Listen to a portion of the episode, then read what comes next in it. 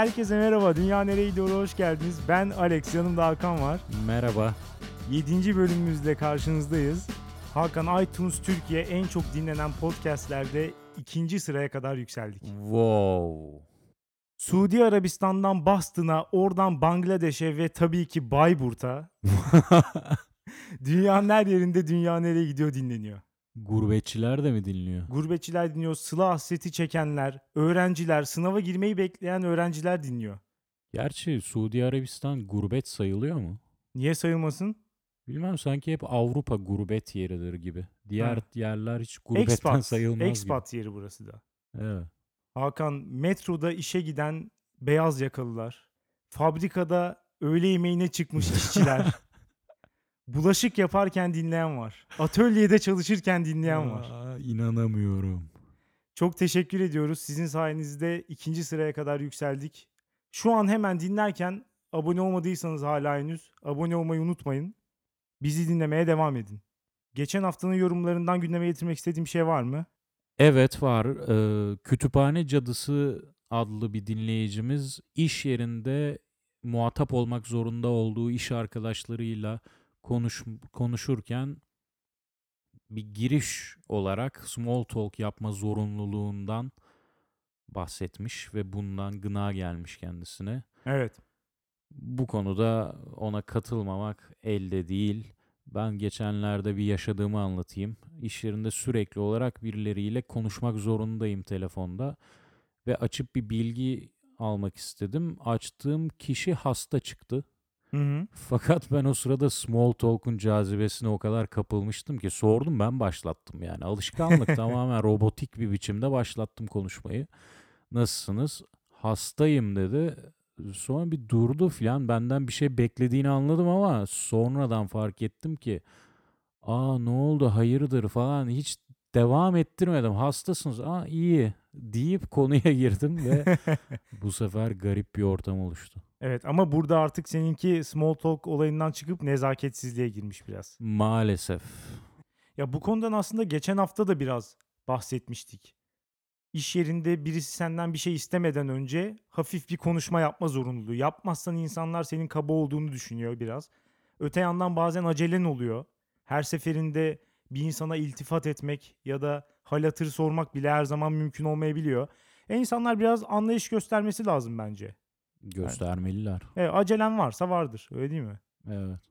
Bir yorum daha siteye gelen anonimden demiş ki yabancı dilde small talk'a değinmemişsiniz.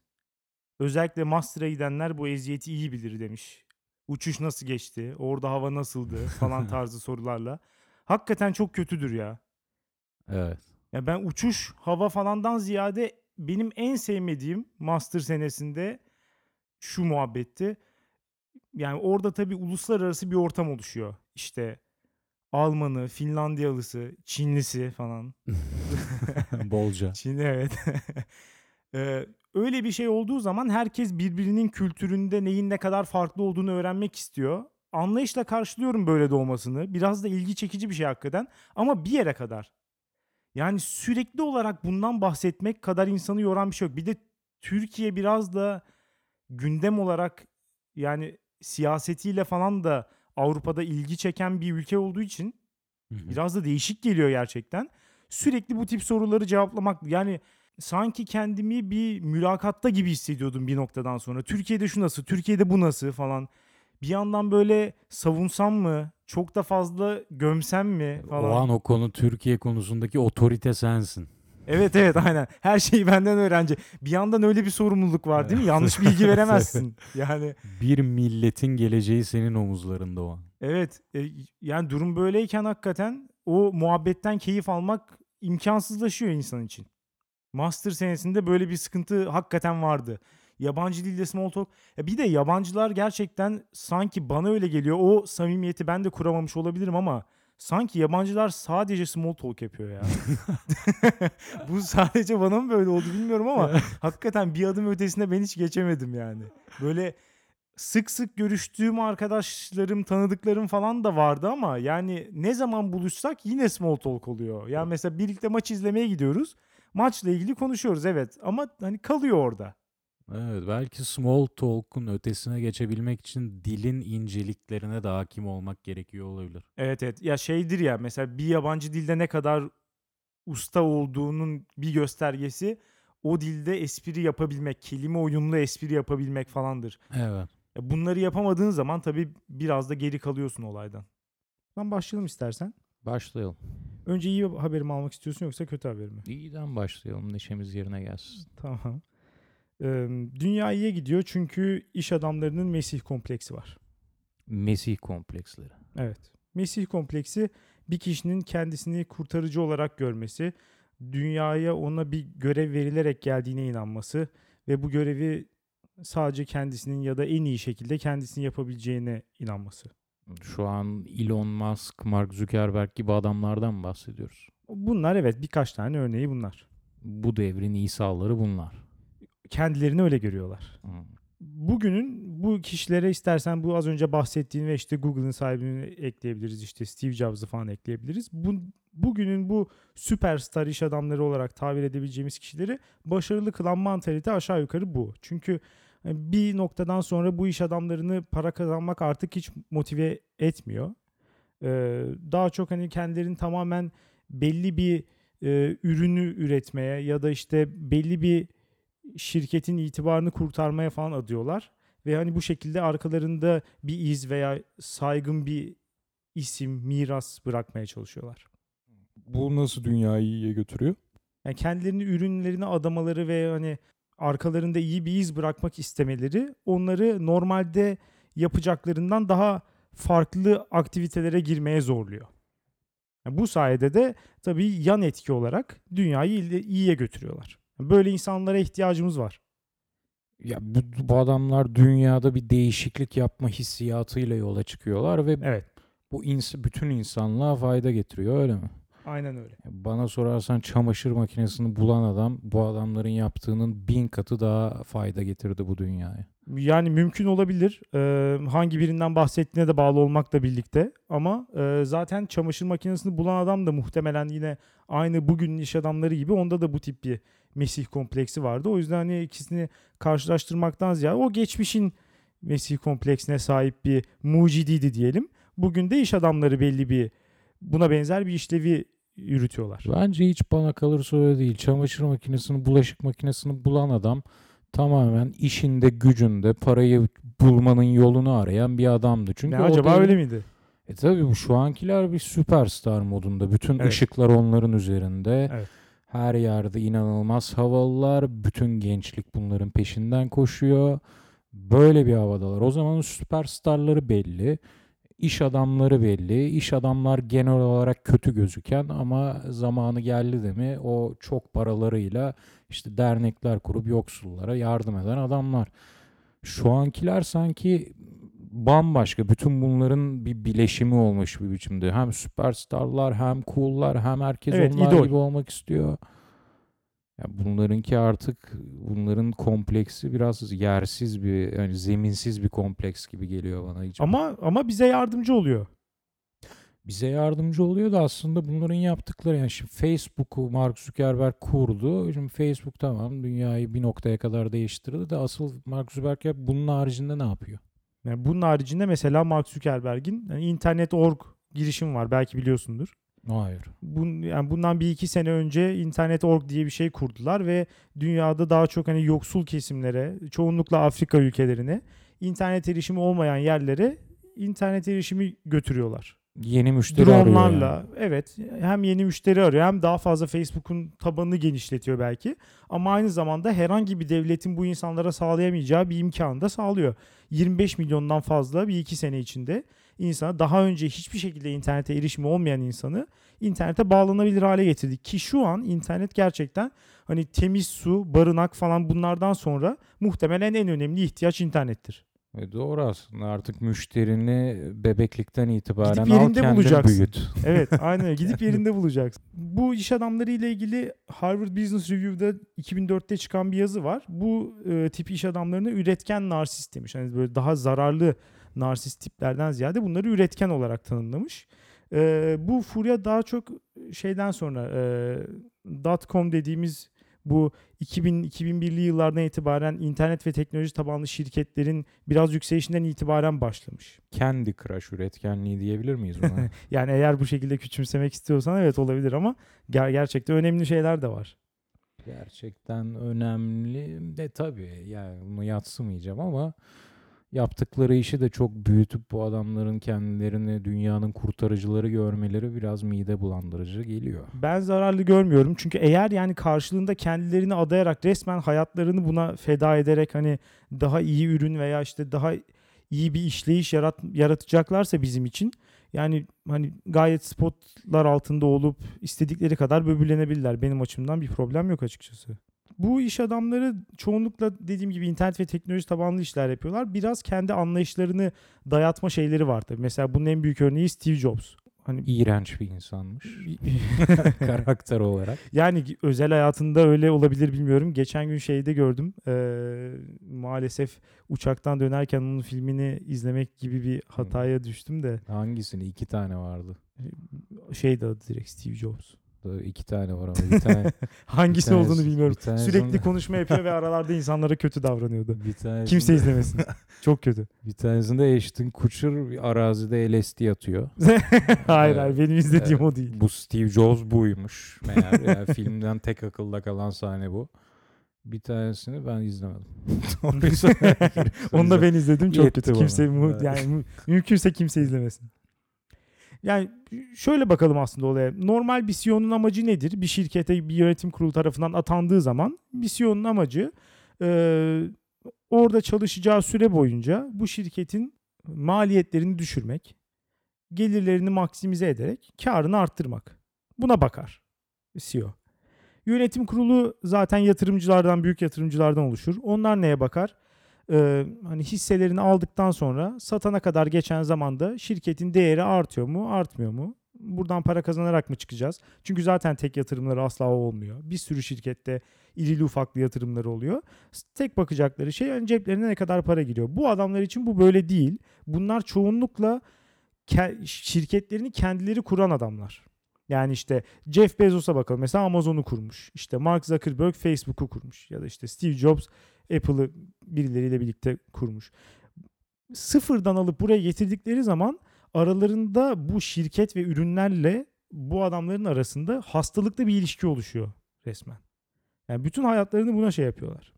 Anladım. Sonra ne yapıyorlar peki? Bu ürünleri satıyorlar. Bok gibi para kazanıyorlar. Evet. Sonra da işte bizi cezbeden tarafları belki bunu çok daha uçuk kaçık fikirlere milyarlarca Aynen öyle. dolar yatır, Aynen yatırıyor. öyle. Çok rahat risk alabiliyorlar. Yani sıfırdan geldikleri için zaten ve ger- gerçekten bir sürü paraları da olduğu için. Ee, yani risk almadan tabii inovasyon olmuyor. Normalde bir şirketin harcayacağından çok daha fazla belki saçma bir oranda inovasyona para harcıyor bu adamlar. Ben olayı basit tutmaktan yanayım. Sen CEO'san kötü adamsın ve kötü adam olarak kal. Hem kötü adam olup hem de bu dünyanın İsa'sı bu olmaya çalışma. Ya sen ne yapman gerekiyorsa yap paranı kazan. Ama bir yandan da işte Amazon'un şunu duydum mesela. Milyarlarca dolar şeye yatırıyorlar. İşte evine uçarak Drone'la getiriyorlar evet. Aynen drone'la getireceklermiş.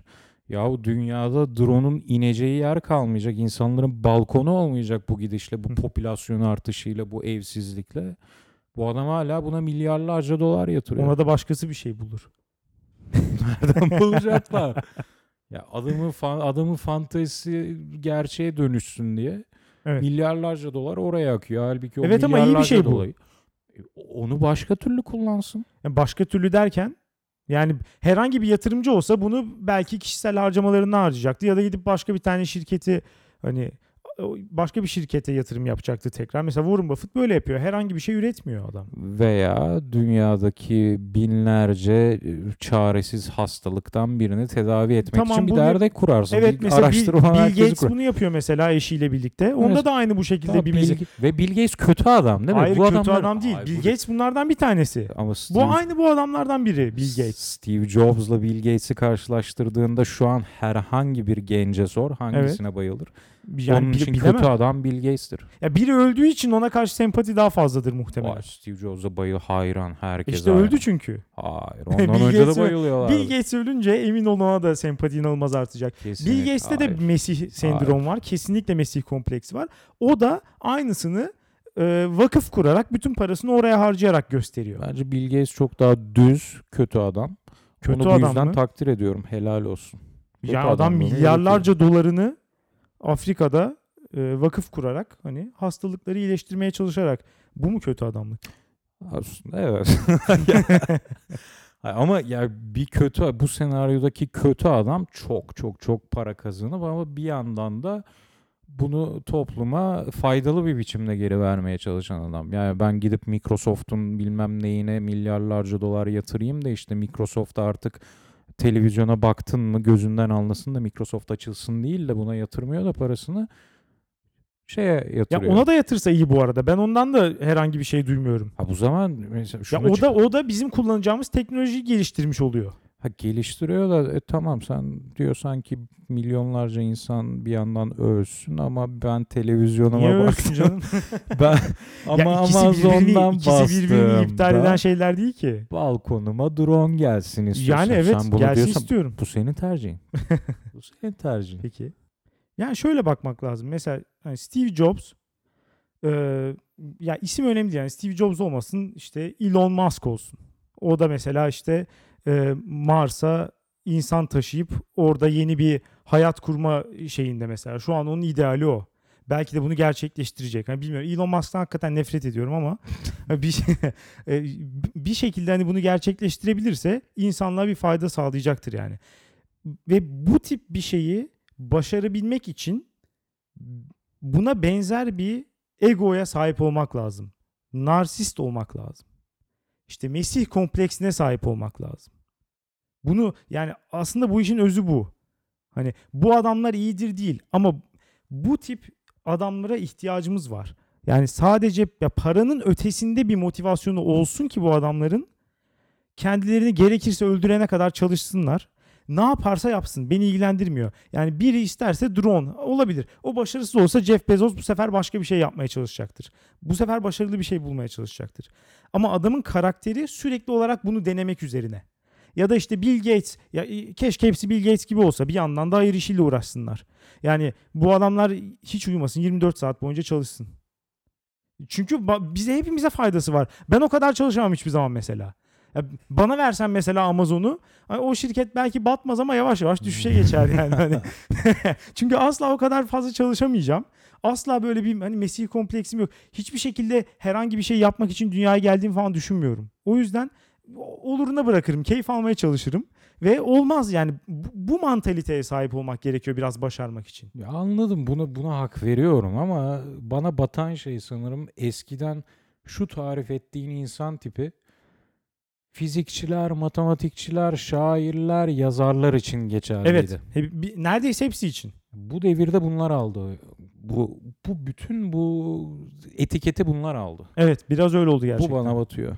Yani biraz haksız yani biraz gereğinden fazla şişiriliyor olabilir bu adamlar evet. Ya özellikle neyse sevmediğim için hani onun şey Elon Musk mesela hani şu ana kadar ne yapmış Tesla araba elektrikli araba yapmış. E yani hani Hmm. bu kadar aslında yaptığı şey şu ana kadar. Ya gitsin Elon Musk kendi şirketinde çalışan elemanlara baksın ya. Ya Ne onlara bileyim, bakıyordur onlar- muhtemelen. Ya Nereden biliyor? Tamam Elon Musk'ı bilmiyorum da Steve Jobs bakıyor muydu yani? Çin'de işte o bir dolara çalışma Ha. hikayeleri buradan Yani evet evet gelmiyor en azından onlara daha fazla şey verebilir. Doğru evet yani.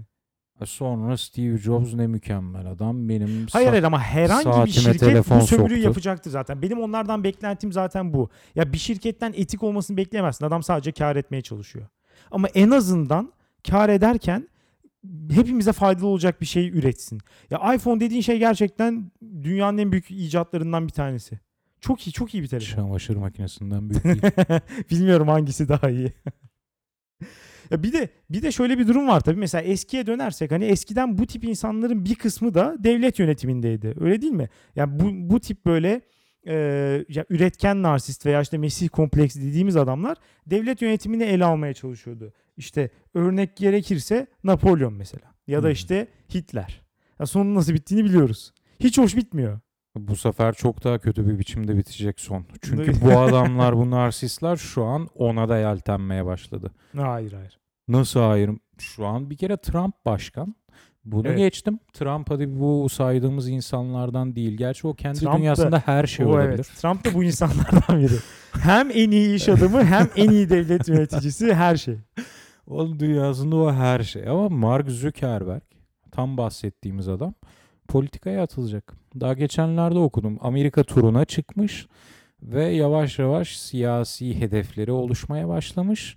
Ya adam dini benimsemiş ya. Evet o haberi ben de Ya, gördüm. Ondan sonra ben de biraz adam. şüphelendim.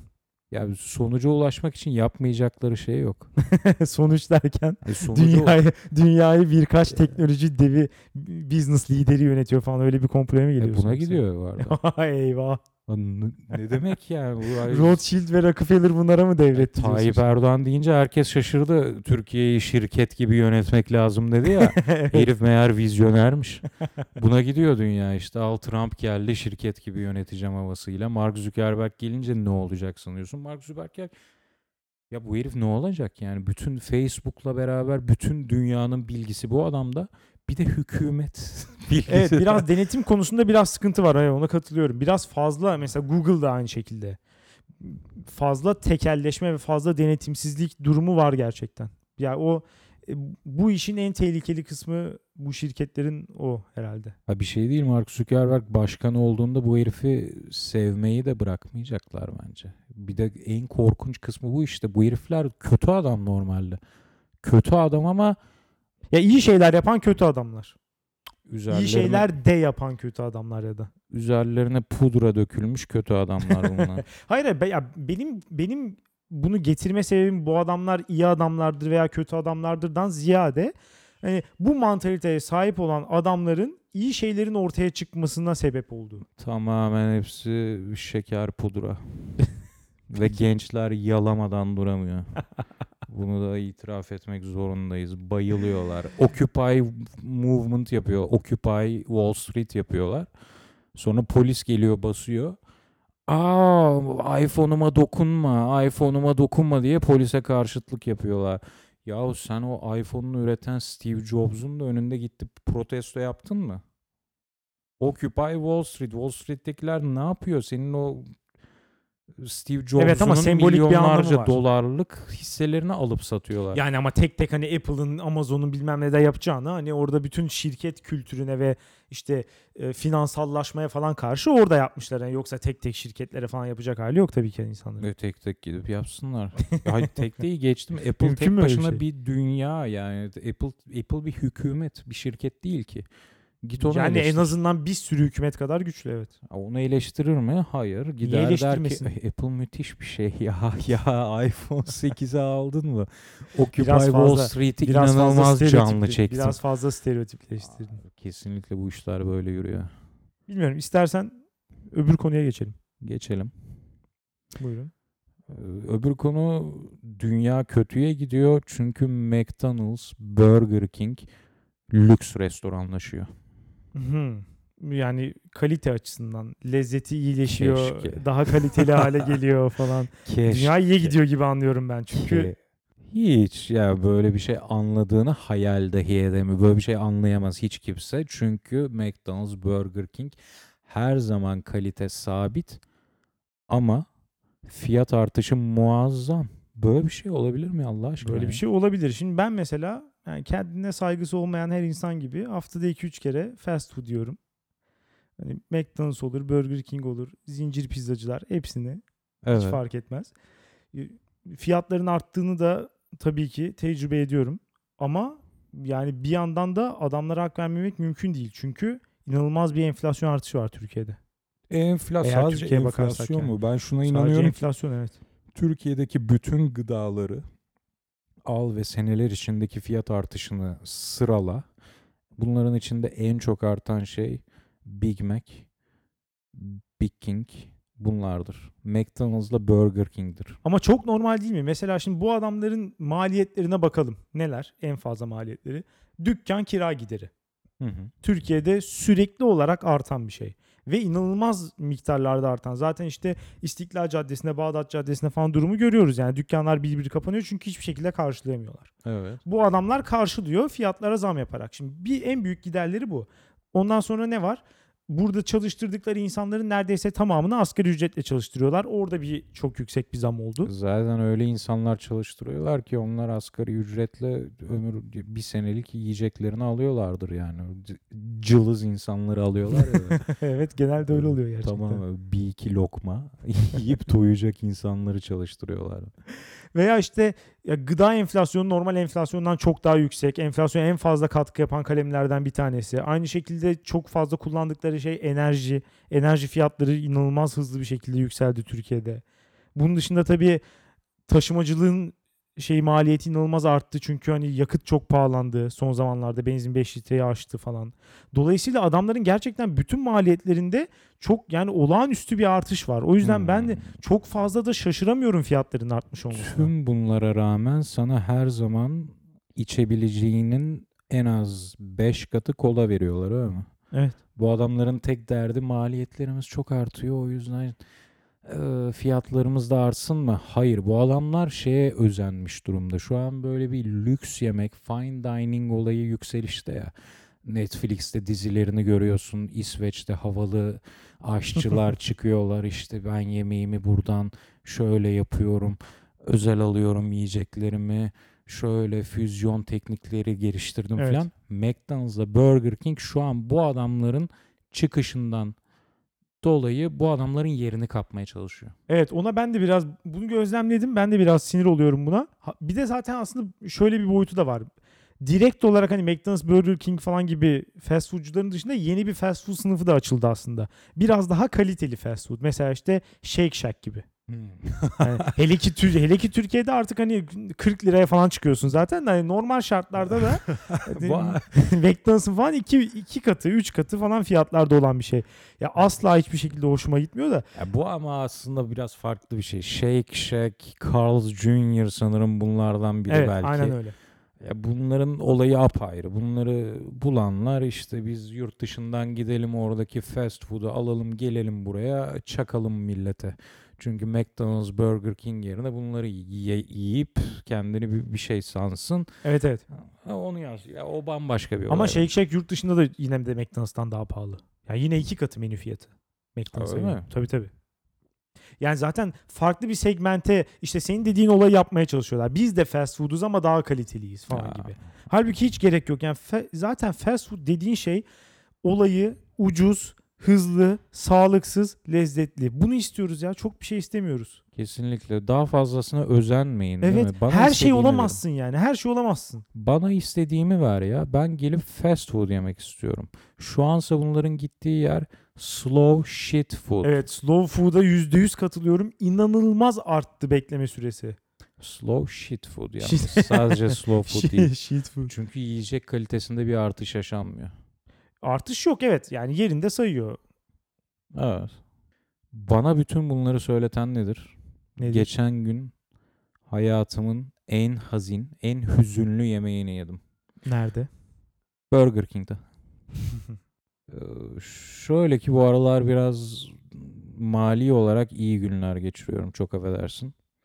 Böyle olunca da insan cebinde para birikince nedense o parayı bir koruma içgüdüsü gelişiyor ya. Yani cebimde para yokken etrafa para saçıyordum.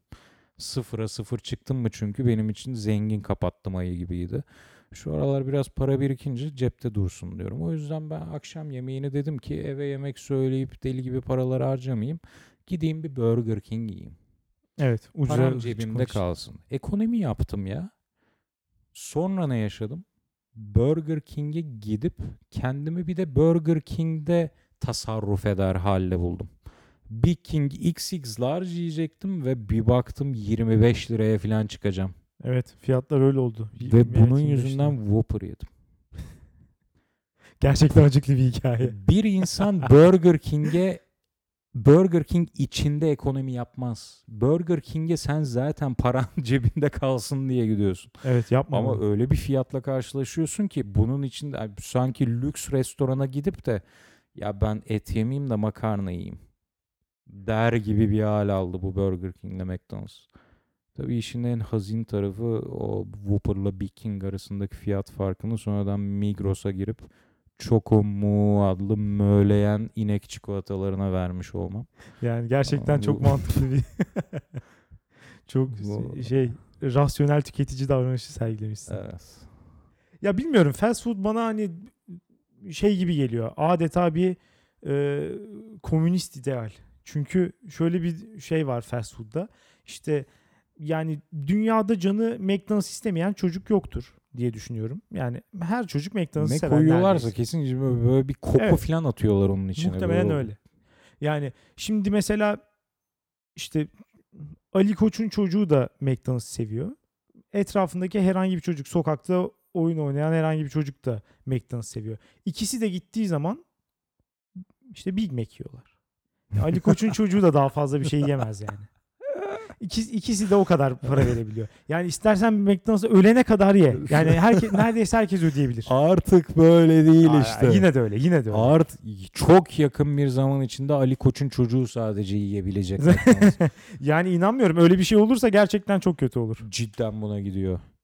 Ya biraz ben burada şeyleri suç buluyorum. İşte ya McDonald's çok sağlıksız işte şöyle şöyle ürünler koyuyorlar, böyle yapıyorlar işte şu kadar bilmem ne yağ kullanıyorlar, trans yağ kullanıyorlar falan gibi böyle inanılmaz fazla kampanya yaparak bu şirketleri daha sağlıklı, daha kaliteli ürünler kullanmaya iten Hmm. insanlara gerçekten ya anlam veremiyorum ya. Ya siz istemiyorsan sen yeme kardeşim McDonald's. Kimse seni zorla götürmüyor. Biz oraya gidiyoruz. Sağlıksız olduğunu biliyoruz. Bu şekilde hoşuma gidiyor benim. Ben böyle seviyorum. Bunların yüzünden daha sağlıklı şeyler almaya başladılar. Bu ürünleri kullanıyor. Tadı hiçbir şekilde düzelmiyor. Güya daha sağlıklı ama fast food olduğu için zaten yine sağlıksız. yine sağlıklı bir şey yiyemiyorum. Ve bu sefer üstüne üstlük bir de daha pahalı oldu.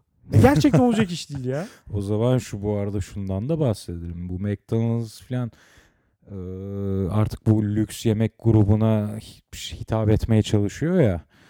Evet maalesef. Şunu gördük. Bundan bir iki sene önce şey vardı. YouTube'da tabii ki senin o süperstarlarından birinin bulduğu ortamda McDonald's reklam verdi. Hı hı. Bunu birçok kişi o ortamı kullanan yeni genç kuşağın sözcüsünün yaptığı bir oyun sandı. O da neydi? Adam gitmiş işte McDonald's'ı almış. McDonald's şeylerini işte hamburgerini almış, bölmüş. Nugget'ları almış, bölmüş falan. Bir organik e, fuarına gitmiş. Organik yemek fuarına. Bunları allamış, pullamış bu yemekleri. Millete de tattırıyor. Millet de işte diyor ki aa mükemmel bir şey. Bu nasıl bir şey? Bu inanılmaz organik, inanılmaz güzel tadı bilmem ne böyle bir şeyler diyor. Meğersem McDonald'smış. Evet. Müthiş fikir gerçekten. Sonundaki twist bu. Ha, bunu herkes işte o süper senin süperstarının açtığı ortamdaki o genius yeni genç kuşağın temsilcisinin bulduğu bir oyun sandı. Bu bir McDonald's reklamıydı. Ya bu arada reklam demişken hani şunu da söylemeden geçemeyeceğim. Ya fast foodcuların hedef kitlesi belli değil mi? Senelerdir burada gidip biz yemek yiyoruz. Ya bir kere bir reklam görüp de fast food yemeye ikna olduğun oldu mu? Böyle bir şey mümkün mü ya? Ama onlar Yemeyen der ki bilinçaltına oynuyor bilinçaltı falan- ya. Ya bak yemeyen zaten yemiyor.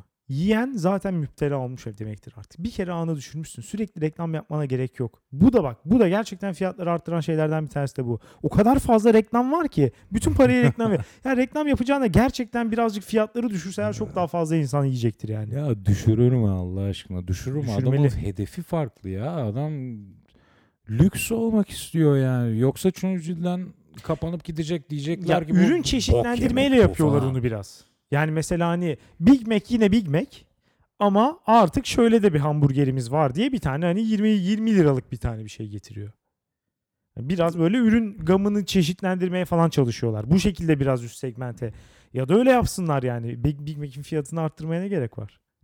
Bilmiyorum ben o kadar fazla arttığını düşünmüyorum. Ya Big Mac en azından ucuz. Ben sürekli yiyorum.